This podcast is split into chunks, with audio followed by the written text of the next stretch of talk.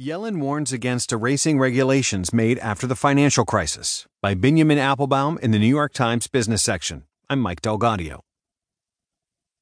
Janet Yellen, the Federal Reserve Chairwoman, delivered a broad rebuttal Friday to Republican criticism that financial regulation is impeding economic growth. Yellen said changes since the global financial crisis, which began a decade ago, have significantly improved the resilience of the financial system. The events of the crisis demanded action, needed